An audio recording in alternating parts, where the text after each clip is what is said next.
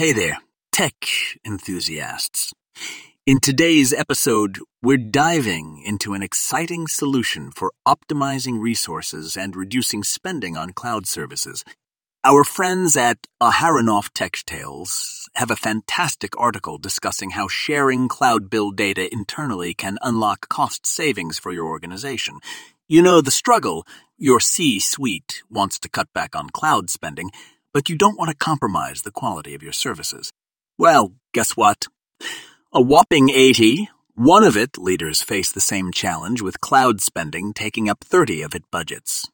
So don't miss this game, changing strategy to keep your organization's cloud costs in check without sacrificing performance. To read the full article and learn more, just check out the link in our show notes.